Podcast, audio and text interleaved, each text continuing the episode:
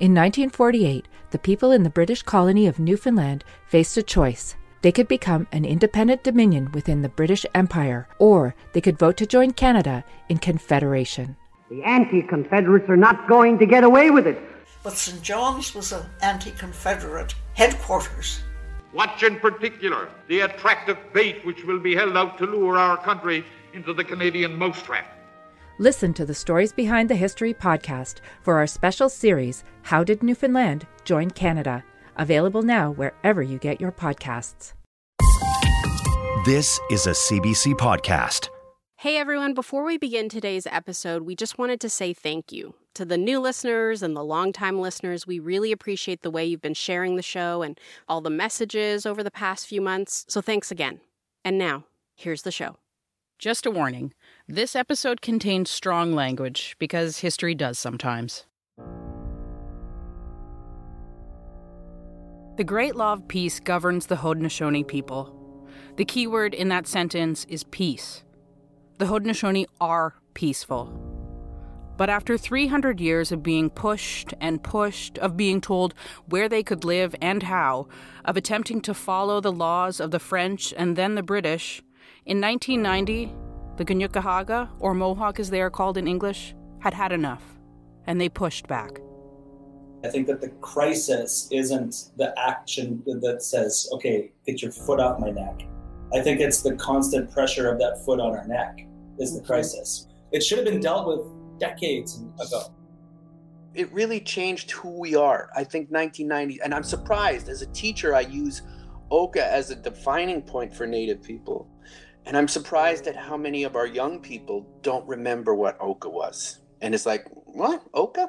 It was a huge turning point. Anytime there's any kind of um, uprising of the people that are trying to protect land or water, you think about Oka because for me, that was the first time in my life that I can remember Indigenous people unifying and standing up, you know, in the face of violence, in the face of hatred. The stories that, you know, a typical Canadian has been given for decades upon decades has been edited, has been, you know, systematically controlled and it's been, you know, that official narrative. It's been crafted that way for a reason. It is about power and control and who has the right to do this and that to people. This is The Secret Life of Canada, podcast about the country you know and the stories you don't. Hey, Leah. Hey, Falen. Okay, so today is the second part of our first two-part episodes. Uh, well, I don't know if that yeah, I don't know if that makes sense, but yeah, today it's a Yeah. two-parter is what I'm trying to say. And what we've been talking about is what is commonly called the Oka crisis. Right. And so if you haven't had a chance to listen to Kanesatake 300 years later, you can find that in our feed. It's two above this one, right? Yeah. You got the superheroes and then skip up one. You might want to take a listen to that before we move forward. Yes, but we'll just give a quick recap just, you know, of what we learned last time. I would appreciate that because, to be honest, I went on vacation, as you know, and by vacation, I went nowhere because there's nowhere to go. I watched all of the Fast and the Furious films, which I'd never seen before. They are incredible. That's wow. All of them? How many are there? If you're counting Hobbs and Shaw, Okay. maybe nine, but I would have to go back and check. It's a lot. I have no idea what you're talking about. We can talk about it later. So anyway, yeah, I do I they were great, but I need to rewire my brain. Okay, so okay. please go back over and just refresh my memory. So, what you need to know, very briefly, again, Mohawk people's territory stretched from upstate New York up and around what is now Montreal. Uh, the Mohawk people, they live in longhouses and they fished and they farmed and they hunted. And eventually, when French colonizers showed up, they started to settle in the area around Montreal. Eventually, the French colonizers send over some French Catholic priests called Sulpicians, and they start converting indigenous people to Catholicism. So, as soon as all of these settlers start arriving, the territory is pretty disrupted, and the Kanien'kehá:ka, they're pushed from place to place. And, you know, from like basically wherever is seen as convenient by the settlers and the church. So eventually, this creates tension with the church, and there's a community set up at Lake of Two Mountains across the river from Montreal. This is Kanesatake. So, once there, the priests start to sell land, the land at Kanesatake, the land that was promised to the Mohawk people. So rules and restrictions are placed on top of them, and, you know, it prevents them from doing things like chopping wood to, you know, build houses or harvest firewood. So the Kanien'kehá:ka, they protest the treatment that they are receiving from the priests, and, you know, this goes on for years. After the Seven Years' War, they formally appeal to the British to help them out, but their petitions are ignored. Tensions continue to mount until the 1900s.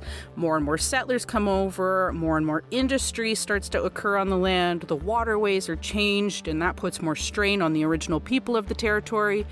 And, you know, pressure continues to build and build as more settlers come onto the land and there's more and more industry.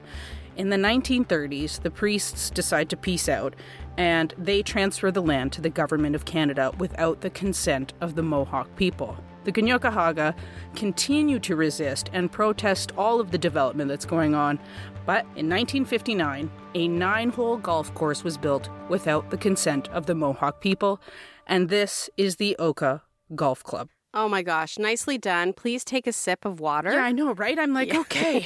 and we're done, right? That's it. Okay. And good night. It was well done. I actually feel caught up. I'm enraged, engaged. I'm ready to go. So, where are you going to take us to today? We can't cover it all, you know, we cannot cover it all. But today, what we're going to look at is what happened during the quote unquote Oka crisis and what happened after, because it's still very unsettled. Yeah, it's such a big, big story. It really is. So let's talk about this golf course. Yes, speaking of golf courses, though, did you know that one of Reiko's cars in Fast and the Furious Tokyo Drift was a Volkswagen Golf? Okay, that is this stands out. be a no, in this movie because they always have these very, you know, kind of guy cars, but a Volkswagen Golf.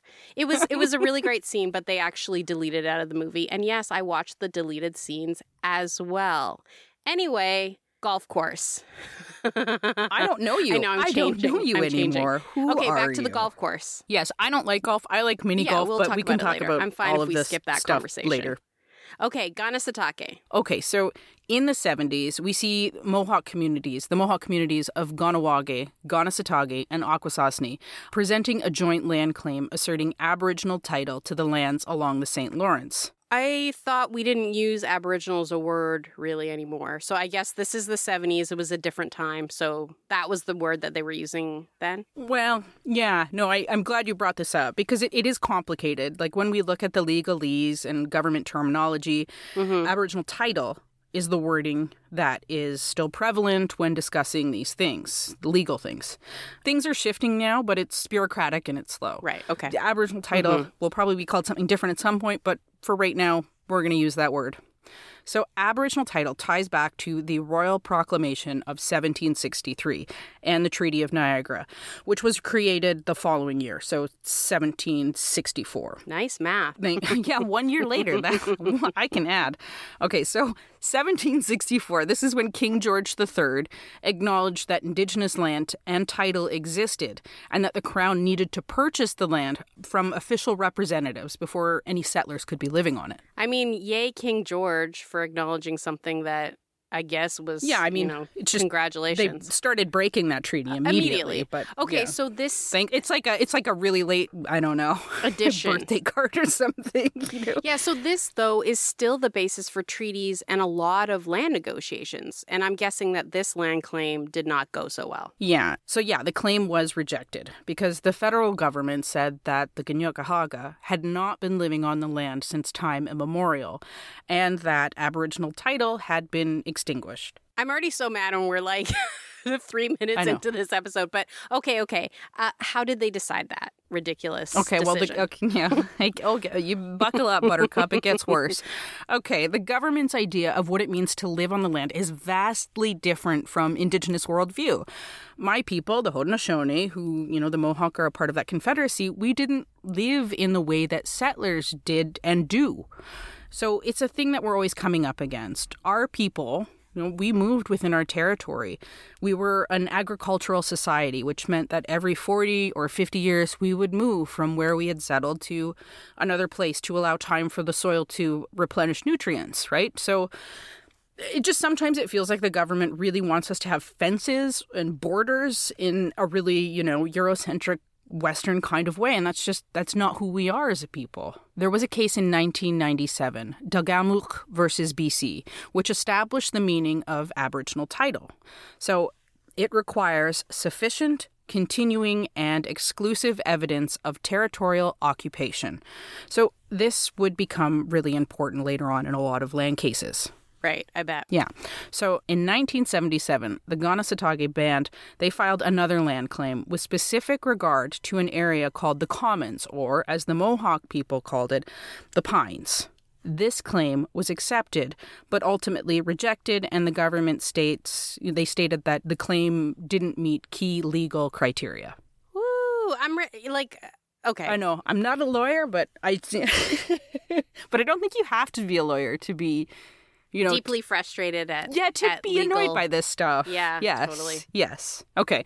So this piece of land the pines was this it's a forest and it's a cemetery as well that the mohawks had been using for a century perhaps even longer. Bumped up right next to the pines is the oka golf club. Okay i get it i get it. Mm-hmm. yeah.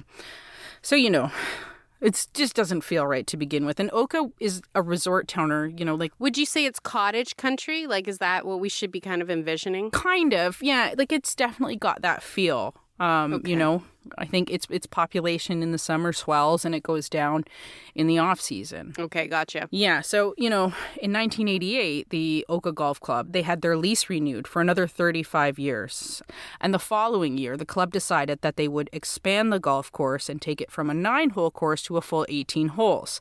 A luxury condominium unit was also proposed to be built. This expansion would be built over the pines and the cemetery, so it would encroach on that piece of land.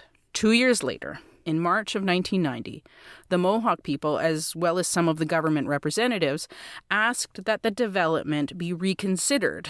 But the mayor of Oka, Jean Ouellette, gave the go ahead for the development. I mean, this sounds like a really bad move for the obvious reason that it wasn't Oka's land to play around with in the first place, you know? Yeah, in the eyes of the government, it, Aboriginal title had been extinguished, so they saw it as fair game. But also, had these people never seen a horror movie? Like, it always begins with someone building something or living in something built on a cemetery. Like, it, it's. Yeah, This yeah. is the beginning of the end, you know? So, ugh. What did the Mohawk people do? Well, the Kanien'kehá:ka set up a peaceful protest site as a last resort, as an attempt to stop the development and protect the land and the bodies and bones of their ancestors.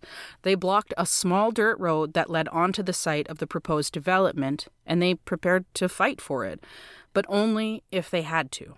Okay, so we have the protest site set up. What happens next? In April of 1990, a court injunction was put into place that orders the Kanien'kehá:ka off of the land so that development can move forward.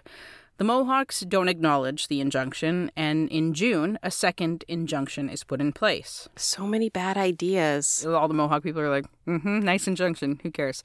Okay, Yeah. great. You can put in 45 injunctions. Yeah, go for it. We don't care. yeah. These injunctions, they just add fuel to the fire, and more people show up at the site to support. And this is when the warrior society starts showing up. Okay, and who are they exactly? So this is a whole other podcast. Um, Okay. It's a group of Indigenous men who come to aid other Indigenous people and communities in times of conflict, especially when it regards territory. They were formed in the 70s. You've most certainly seen their flag. I know for a fact you've seen their flag. Uh, it's It hangs in our desk. It hangs it in does. our It office. does. Yeah. Yes, it does. yes. And so that flag that yes we have hanging in our cubicle at CBC. Uh, it's a red flag with sort of yellow sunbeams coming out from the center and a man's profile in the middle of that. And he has what's called a scalp lock in. And the scalp lock is a specific hairstyle that was worn by Mohawk men during times of conflict. And so you know hair down means peace. Scalp lock means time of war. It's actually really beautiful that you have that hung up. I have a picture of Idris Elba on my side. So, like, you went with something meaningful. Yeah. I went with something meaningful to me. you went with something bigger and it's very distracting. it is. I probably, like some of our listeners, obviously have seen this flag as well at protests and rallies. I mean, it is known as the warrior flag or the unity flag. Yes, it was originally made by Louis Hall, Karoniaktajeh. Years prior to 1990, he made this flag. But it really became a symbol, you know, during conflicts. Um, there's actually another version of the flag with a woman in the center, which hmm. feels pretty on point. And they really were the leaders during what happened Right. at Oka during 1990. Jessica Deer, a CBC reporter out of Montreal who just happens to be Kanien'kehá:ka from Kahnawake, she put together a really great article on the history of the flag, and we will link to that on our website. Okay. Yes, to that. More women on flags, just generally. More women on everything. Yeah. Just Yes. flags. Yeah. Benches in the park, Yeah. on whatever. I don't know. Insert a woman here. Um, that sounded bad, actually. You know what I meant. I meant women in pa- in places of power. delete that, TK. Delete that. Um, so we. So no, I it's it's I know. I, knew, I already knew as soon as I said. Okay, I don't okay, staying. all right. Let's okay, bring so this back. so we have this so- growing support for the peaceful protest site. They're trying to preserve the pines. The warriors then arrive. Now I imagine tensions are really high. Oh, yeah, yeah. And so I wanted to talk to two sisters who were at the site during the resistance at Kanesatake. So um, maybe what I'll do, we'll first do is just get you both to introduce yourself. Okay, I'm uh, Kaniehtiio Horn, and I'm an actress from Kahnawake. I'm Waneek Horn Miller. I'm her older sister and a highly retired Olympic athlete and mother of three from Ganawagig too, and Ohsweken. There's not a beginning and an end, there's like a continuation, you know what I mean? I know that in 1968, around then, there was uh, like political activity and a fight against the first nine holes of the golf course. And our mom was involved with that. So, like, people don't know about that. They don't know that they tried to stop the first nine. So, like, for me personally, 1990 or the, the Oka crisis was it was about like I think just about our people being just so freaking tired of being pushed around, told what to do. I mean, we're Mohawks in a province that has the worst attitude towards indigenous rights and indigenous stuff as you know anywhere and because we're seen as like a direct competition to French culture and French sovereignty. And so like we're just like a people who like, you know, we're tough, we're mean, and we were sick of it. And I think that's how I saw sort of the attitude of a lot of people at that time. It was like the last straw. Yeah, I have to agree, but also I guess my view on the whole thing was I was I was four, so like it was a lot of my first memories. It was what I really experienced, and like especially looking back, is all the aftermath. So for me, 90, I see it as yeah, as my people just being sick of it, being you know pushed to the point of you know having to fight back that way, and also like I said before, there's like you know there was a before and an after in my mind, anyways. It was a turning point, I think like what I find that people don't know about is like people associate like with Mohawks being super violent, super aggressive. And yes, we are, but they don't know that it was a 3 month long kind of peaceful blockade in the pines that didn't involve weapons or anything. And it was manned mostly by like and their kids and their grandkids and stuff. And that's what was attacked on July 11th and then all of the you know other stuff happened that you see all over the media but they don't ever talk about how there really was a peaceful sort of spiritual blockade. Yeah it was the women who were attacked and then the men then it became the the really violent part. Yeah. And we are like we are a people based in peace and but you know like our mama always talks about how you know we've never given up an inch without a fight and that's the way we are right? Like and we're supposed to try every possible means to keep the peace that you do everything in your power to keep the peace until you're pushed to a certain point then you know then it's war. Yeah like picking up weapons are the last the last option right? You know we were brought up that way. I mean there's a certain romanticism about like the Mohawk Warrior Society and warriors and all that. And I think that's been kind of like the last 30 years, you're seeing that really expand around the world. You're seeing the warrior flag at every blockade and everything around the world. And it's pretty, it's cool, but it's also like, do you know that we're supposed to be seeking the great peace, you know, in whatever way we can?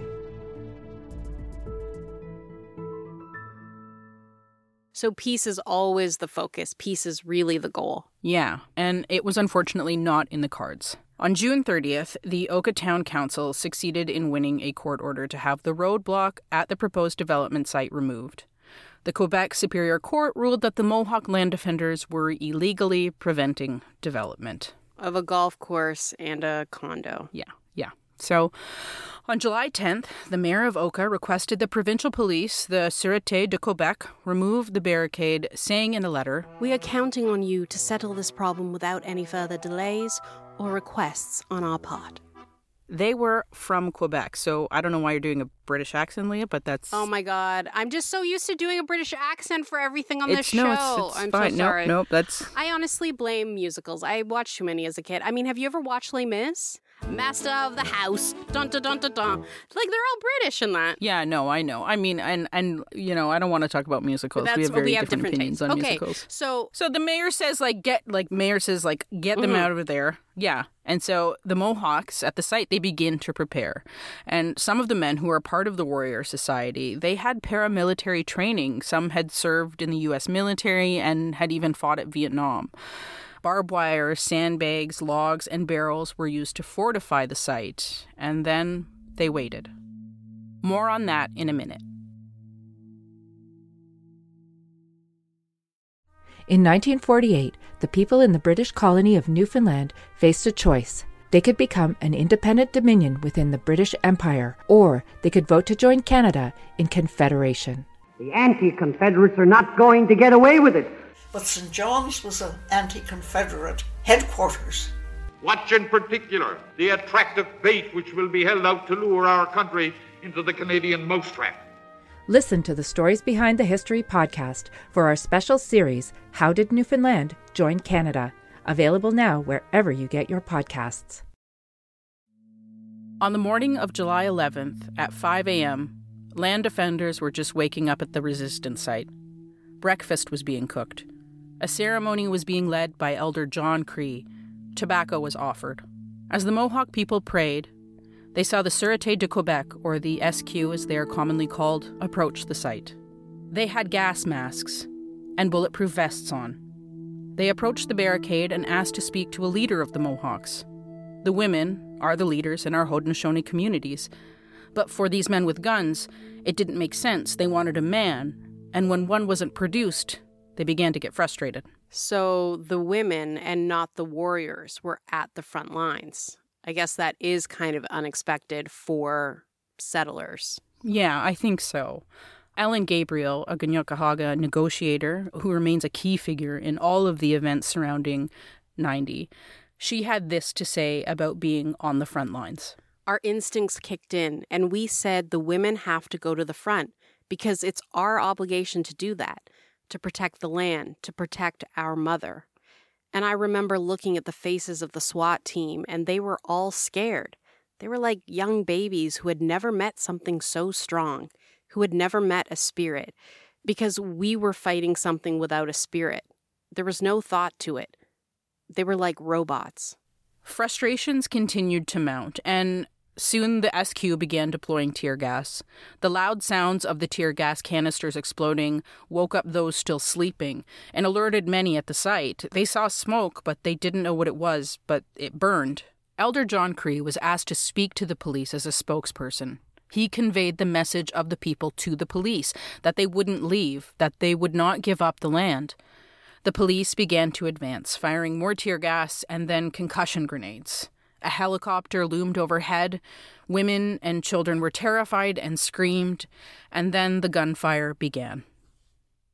CBC reporter Laurent Levine was on site reporting when he got caught in the crossfire and began choking on the tear gas. What is happening there? You can hear firing. I'm not sure if it's weapons or if it's. Uh, yes, it is. They're firing at us.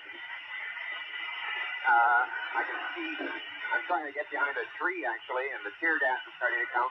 But as you can hear, there's uh, semi-automatic weapon fire. And Now, is this police firing or Mohawk firing? appears to be, I can't tell for sure where it's coming from, but it appears to be coming from the police lines, yes. They're not firing at people, but they're firing on the ground. I'm going to move back because the tear gas is getting to me. Sorry. Laurent, are you are you able to continue?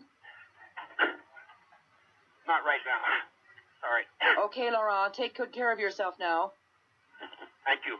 At the end of the exchange, Marcel Lemay of the Sûreté de Quebec was shot and taken away in an ambulance.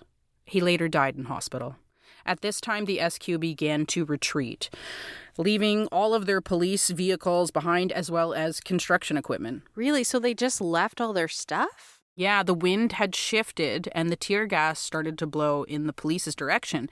And then an officer was shot, so they didn't know what to do, so they ran. The Mohawks saw the opportunity in front of them and they took it. They used those police cars and that construction equipment, a front loader, to fortify their barricades and to build more, including one on Highway 344. But again, this was just a last resort. The protest uh, or resistance was always meant to be peaceful. The community, the clan mothers who, you know, they had been consulted about this, and this was the will of the people. Yeah, I get that. But you know, it's so clear to me now after literally hundreds of years of saying no and then sending armed police into the site who start attacking. It was like you have no choice by that point. It was seen as an act of war, and, and you know, it was an act of war. If we are a nation and Canada is a nation, mm-hmm. and that violence occurs between two nations, I don't know what else you would call that. Yeah.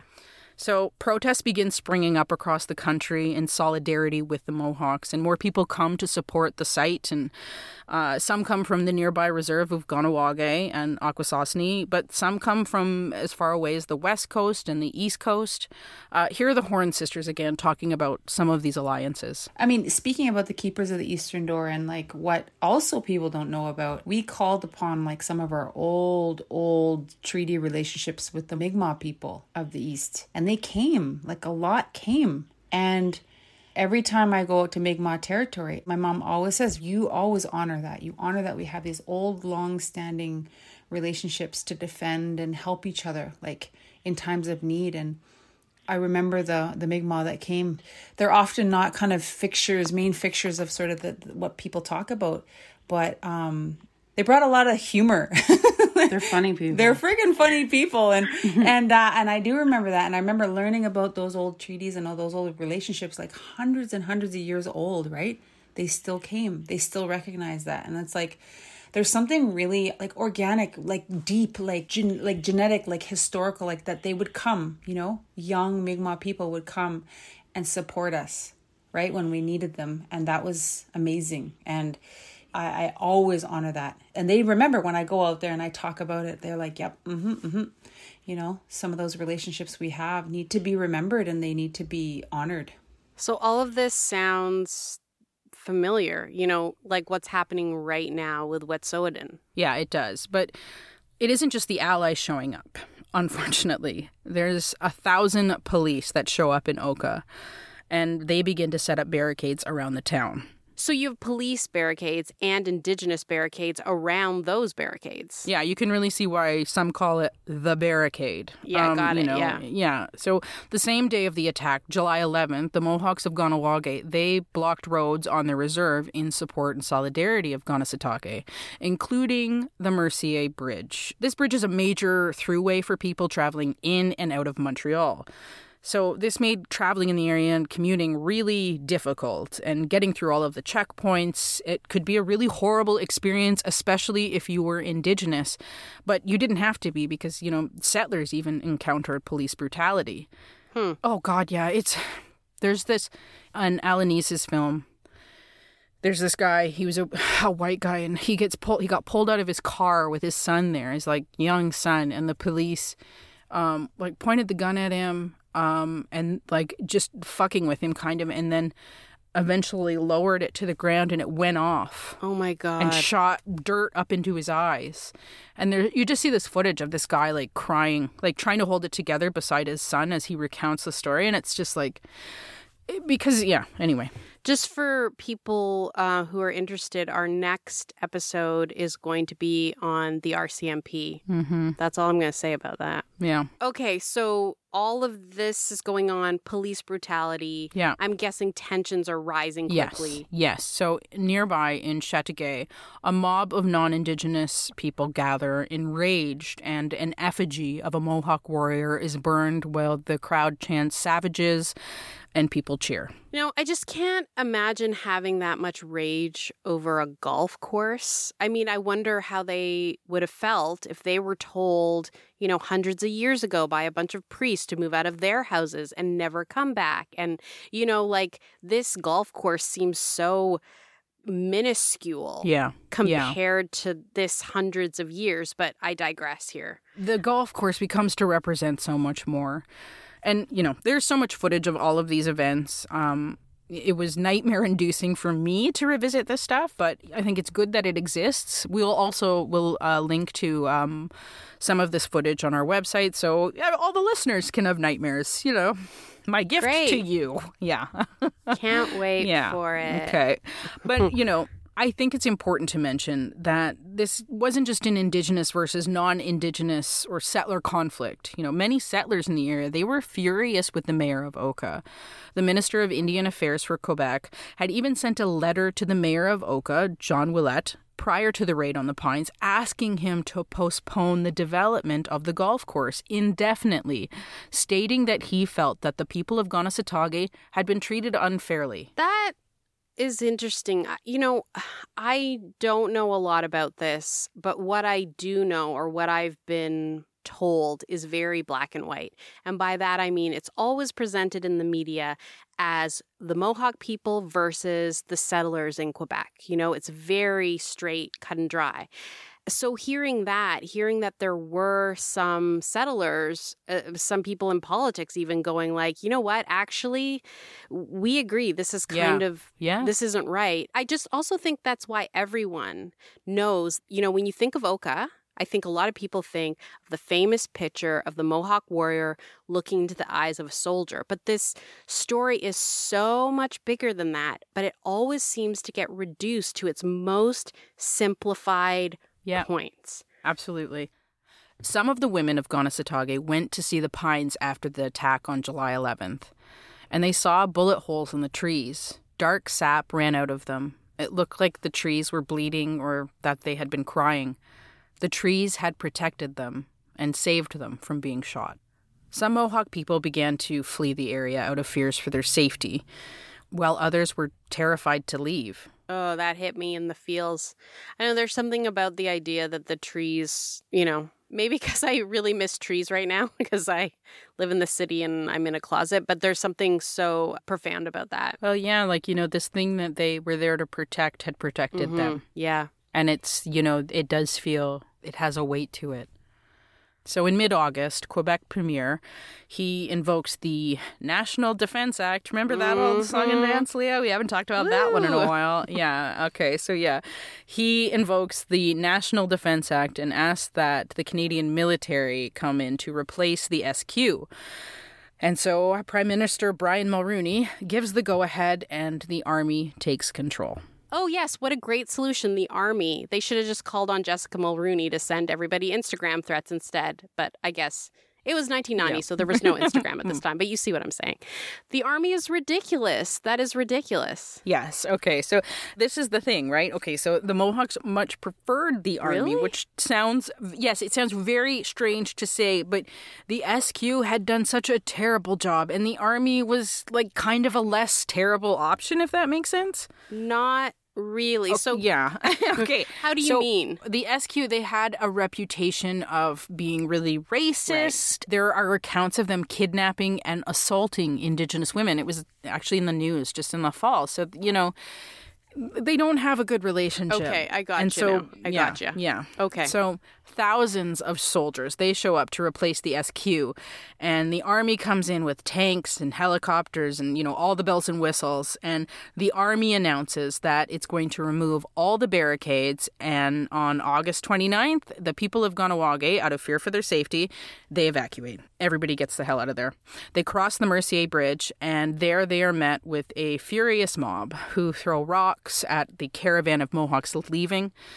And this event is actually like one of the worst things I've ever seen. It's all caught on tape angry settlers hurling rocks at cars carrying women, children, and elders, and all the while they're spewing hate at the Mohawks fleeing, right? Like just screaming racist stuff.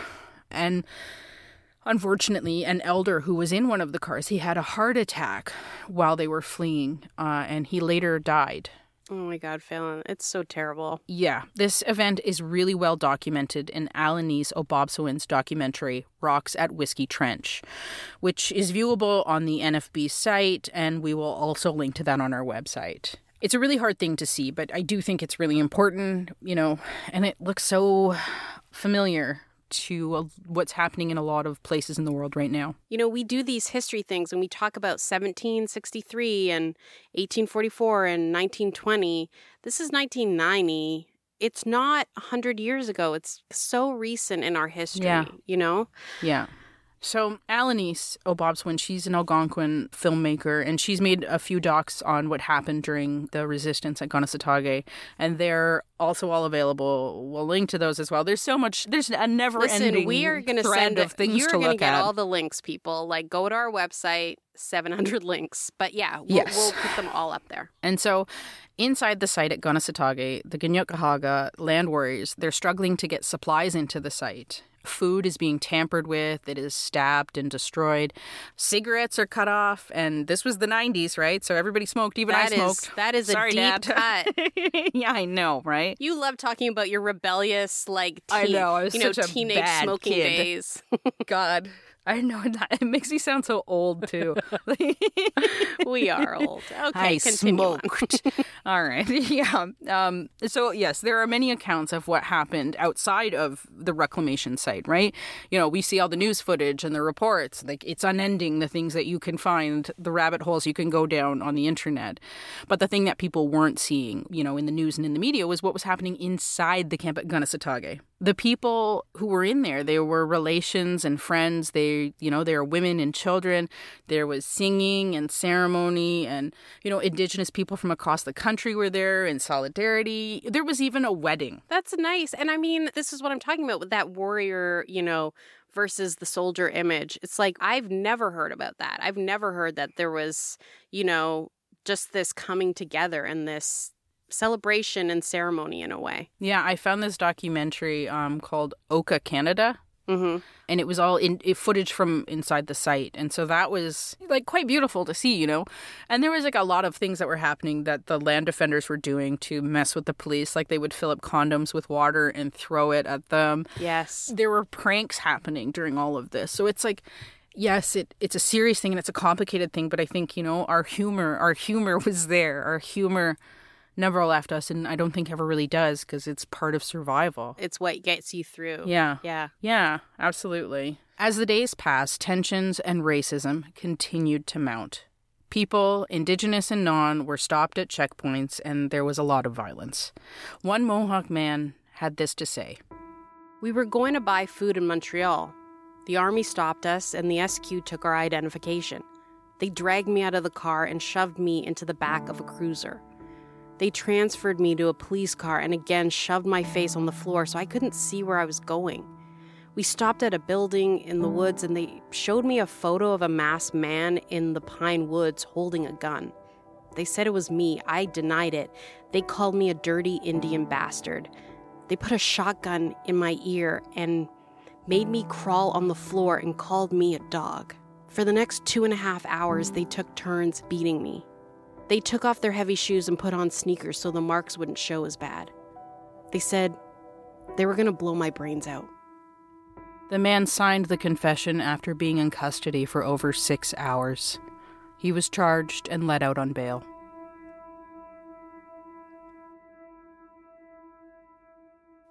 I don't know what to say. Yeah, I know. I, there's, and again, there's.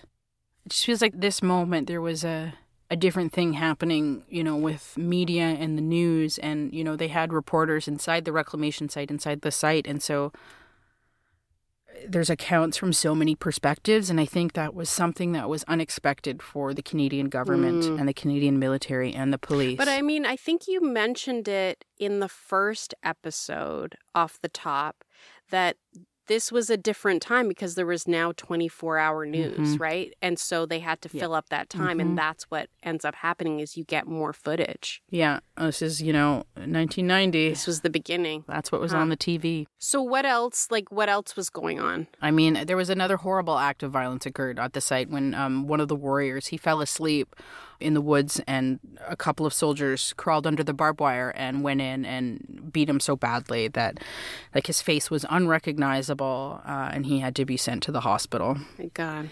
In late August, the Mohawks of Kahnawake agreed to reopen the Mercier Bridge, uh, and it would take a week to clear that barricade.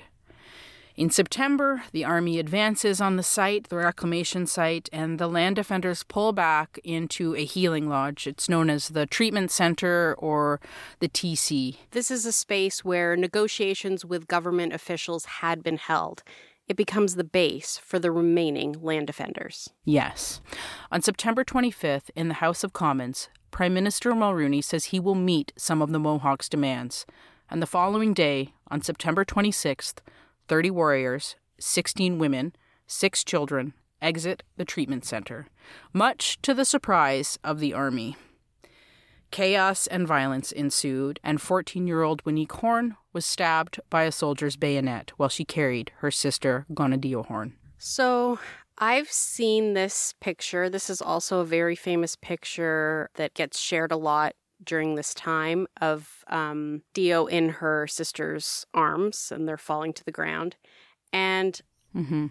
I think what I didn't understand was that that act of violence happened like all of these things happened over time like over weeks and weeks like again when you're just looking at these pictures it looks like everything happened at once right soldiers are staring at mohawk warriors and people are punching and Yeah. stabbing people and so And it's three months, and that's like three months of them, you know, being sort of, you know, really confined to that space with their food being tampered with, with, you know, like their phones were cut off, Mhm. um, press pulled out. There were some members of the press who stayed, but, you know, the majority of the press was not in the area anymore. Right. I mean, and like, look at what Suiton, like, look what happened at Unist'ot'en, like earlier this year, right? Or uh, late in 2019. Like, it's the same. It's the same stuff. It's the same. It's just keeps happening over and over again. it's ongoing it's Yeah. ongoing So some of the warriors who have come out of the site, they are they're detained and they are charged by the SQ, um, and five were convicted with one serving jail time. But a statement had been made to the world. Right. A change was stirred inside Indigenous people. This wasn't, you know, this wasn't defeat. This was not defeat. Mhm. The world was watching Canada, this, you know, great nation, this great peacekeeping nation. The world saw right how they treated its Indigenous people. Now, when Indigenous people defend their territories, people think back to July 11th, 1990. The country was never the same after that day, and I don't think it should be. Solidarity counts for a lot. And I think the Oka crisis, the barricade, 1990, whatever we want to call it, it changed a lot. And we have to remember those lessons. Yeah, I think I realize now that it was that moment that a lot of people who live through a great change in history have seared into their mind. I now realize that that that's what this moment was for many indigenous people all across North America. I get that now. Yeah, so I wanted to ask the Horn sisters what things were like around Kahnawake and Kanesatake in Montreal after they had walked out of the treatment center that day. I remember the months and years after the crisis. And I remember the pain and I remember the self medication. I remember the people dying. Like, I remember there was a lot of deaths afterwards and of people who had lived through it and were struggling and then you had like the onslaught of the SQ and the RCMP just kind of like I remember you could go over the Mercier Bridge and come down towards our mom's house. There'd be like five cars on each side of the road being pulled over, giving like five hundred dollar tickets for a dirty license plate. Like we were being, you know, harassed for what had happened because we made them look bad. And then like I was in grade eleven, like graduating high school at survival school, and like Friday night you know, what are you doing tonight? Oh, I think I'm going to go stone some cop cars, you know. like it was just a normal thing. Oh, yeah, okay. Regular everyday stuff that was happening. Like can you imagine growing up and seeing that kind of anger and hate and then like our mom being in court and all the people that were at TC being in court and like going to court all the time and it was absolute chaos and our community was hurting. and we still are and even when yeah. the whole blockade happened uh, just recently in Kahnawake. And then Legault said that we, you know, might have AK 47s and we're all armed. I remember going to the town meeting and people were like, you know, legitimately triggered. Like we're still suffering from it, you know. There's a, it was very, very traumatic for all of us. And I mean, of course, we're, you know, we're still like Mohawk and we're still proud and everything. Like, yeah, fucking hey, we did that. But it hurt we hardened though. Yeah. I think in a lot of ways, like, um, the younger generation that weren't even alive at the time like look at the older generation it's like you know we we have controversy in our communities about a lot of things and we're pretty hard on each other and it's like well you got to remember what we lived through and like I remember, you know, okay, there's certain emotions that you can show. You can show anger, you can show frustration, you show aggression, you can don't you dare cry. Mm-hmm. Don't you dare show anything that is weak. And afterwards, you don't show weakness. And I remember like even when we were high school students and playing like basketball and stuff, trying to go out and play. This is like months after the Oka crisis. I remember whole school just like attacking us playing like basketball, just yelling racial slurs. These high school students, and it was just like you just got tougher and harder and harder and harder. I don't think we even knew what PTSD was because when you live in an entire community and everybody is kind of living it, you're just like, oh yeah, oh, this yeah. is normal. Oh, this you mean normal. you guys don't hate that hard out here? you don't hate that hard, or like, and, and I that- think there's still older. I you know I remember speaking to some older people who were in the treatment center with us, and one woman was like, "I just figured out that I have PTSD," you know, and she's like an older woman, like she was, I think, in her twenties during it, but. You know, people are just kind of figuring this sort of thing out 30 years later. If Oka had not happened in such a violent way, you would not have the Royal Commission on Aboriginal Peoples. Suddenly, you know, in the academic world, things completely changed because of the Oka crisis. You know, and then you had Truth and Reconciliation Commission, and then you know the the National Inquiry into Murdered and Missing Indigenous Women and Girls. All of them built, built, and built. Right. I think what Oka is is always the threat, and it's always the worst case scenario and people can always go back to that. Like every time, even the recent stuff like Wet'suwet'en, you know, and all that kind of stuff, they will always you'll see pictures pop up of like the Oka crisis, right? Mm-hmm. And um, it's true. It's they're being absolutely true. But now, like what I think, what I look at is like over the last 30 years, I put the onus back not so much on the indigenous like activists and stuff. I'm like, okay, Canadians, so now you've you've been woken up, you've had your eyes opened, so, what does it mean to be Canadian to you? Like, what does it mean? You can't feign ignorance and you can't pretend this stuff doesn't happen. And I always ask that question what does it mean to you be Canadian? Does it mean that over 100 communities don't have clean drinking water? Does it mean that Indigenous women are, have more of a chance of going missing and being murdered? Does it mean our people, like, I ask these questions and I'm like, I put the onus back on Canadians to say, I want you to really think about what it means to be Canadian. And I, I really want it to be a possibility one day that Canada is the best place on earth for people, all people to live. But it, we're not there yet. We're not there. We're not there by a lot. Mm-hmm. And we need to work at it. And I'm and I always say I'm willing to work at it with you. I'm willing, I'm willing, and that's what I'm here. You know, I'm here to to try to achieve that, right? So for me personally, that's where it's at. That's where I'm at. It's like I have three kids now, and I'm like, what does their future look like? And would I ever want them to be, you know, where Dio was or where I was? Never. I would I, I'll do everything I possibly can to make sure that doesn't happen. But is it always a possibility? Absolutely. Absolutely. And um you know, that kind of sits in the back of my mind as something that is a bit it scares me and it it causes me anxiety you know like Mhm. it's like i've bundled up all those memories and i've stuck them in a box and put them in my subconscious and and some days when i they leak out or they seep out or like i start going Then we "Oh, text each other, we call each other. I'm freaking out, man. do you feel this way too oh my god you know like and it's like you know and i remember walking into the opening ceremonies at the olympics and you know and doing all that and i remember being like the first thing i said was F you, man, you soldier who stabbed me. You thought you could own me. You thought you could kill me. You thought you could own my own my soul and my spirit and my dreams. Well, F you. Like that was my biggest success, you know, like it's always there. It's kind of always on our shoulder. you know, like people talk to me and Waneek all the time. We don't like seek the spotlight or anything. And when I talk about being four years old there, and when Waneek talks about being 14 and what she went through, I feel like I represent all the kids that went through it, you know? Yeah. The thing Yeah. is, I don't. I, I I will never say I speak on behalf of anybody. Like you, I always say like you may hear Yeah. other people have similar experiences, but this is how I saw it, Mhm. and like it was an absolute shock to my system that this was happening.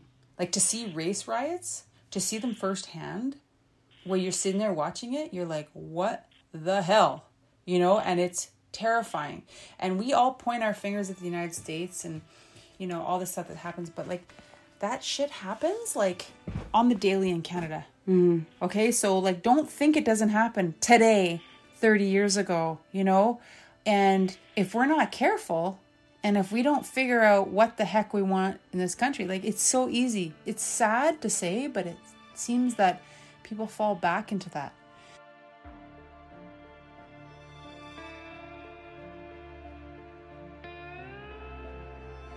There's still a lot of healing happening at Kahnawake and Kanesatake, and nothing in terms of the land has really been solved.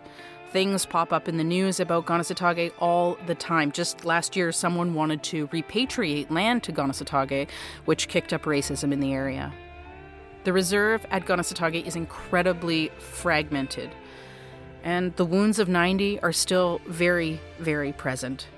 It was a sacrifice. The land defenders made a sacrifice, and it cost. But you know, I have to say, if anyone tries to take Indigenous land, tries to develop on it without consultation and consent, you can be damn sure that the Kanien'kehá:ka will be there, and we will fight. We are ready.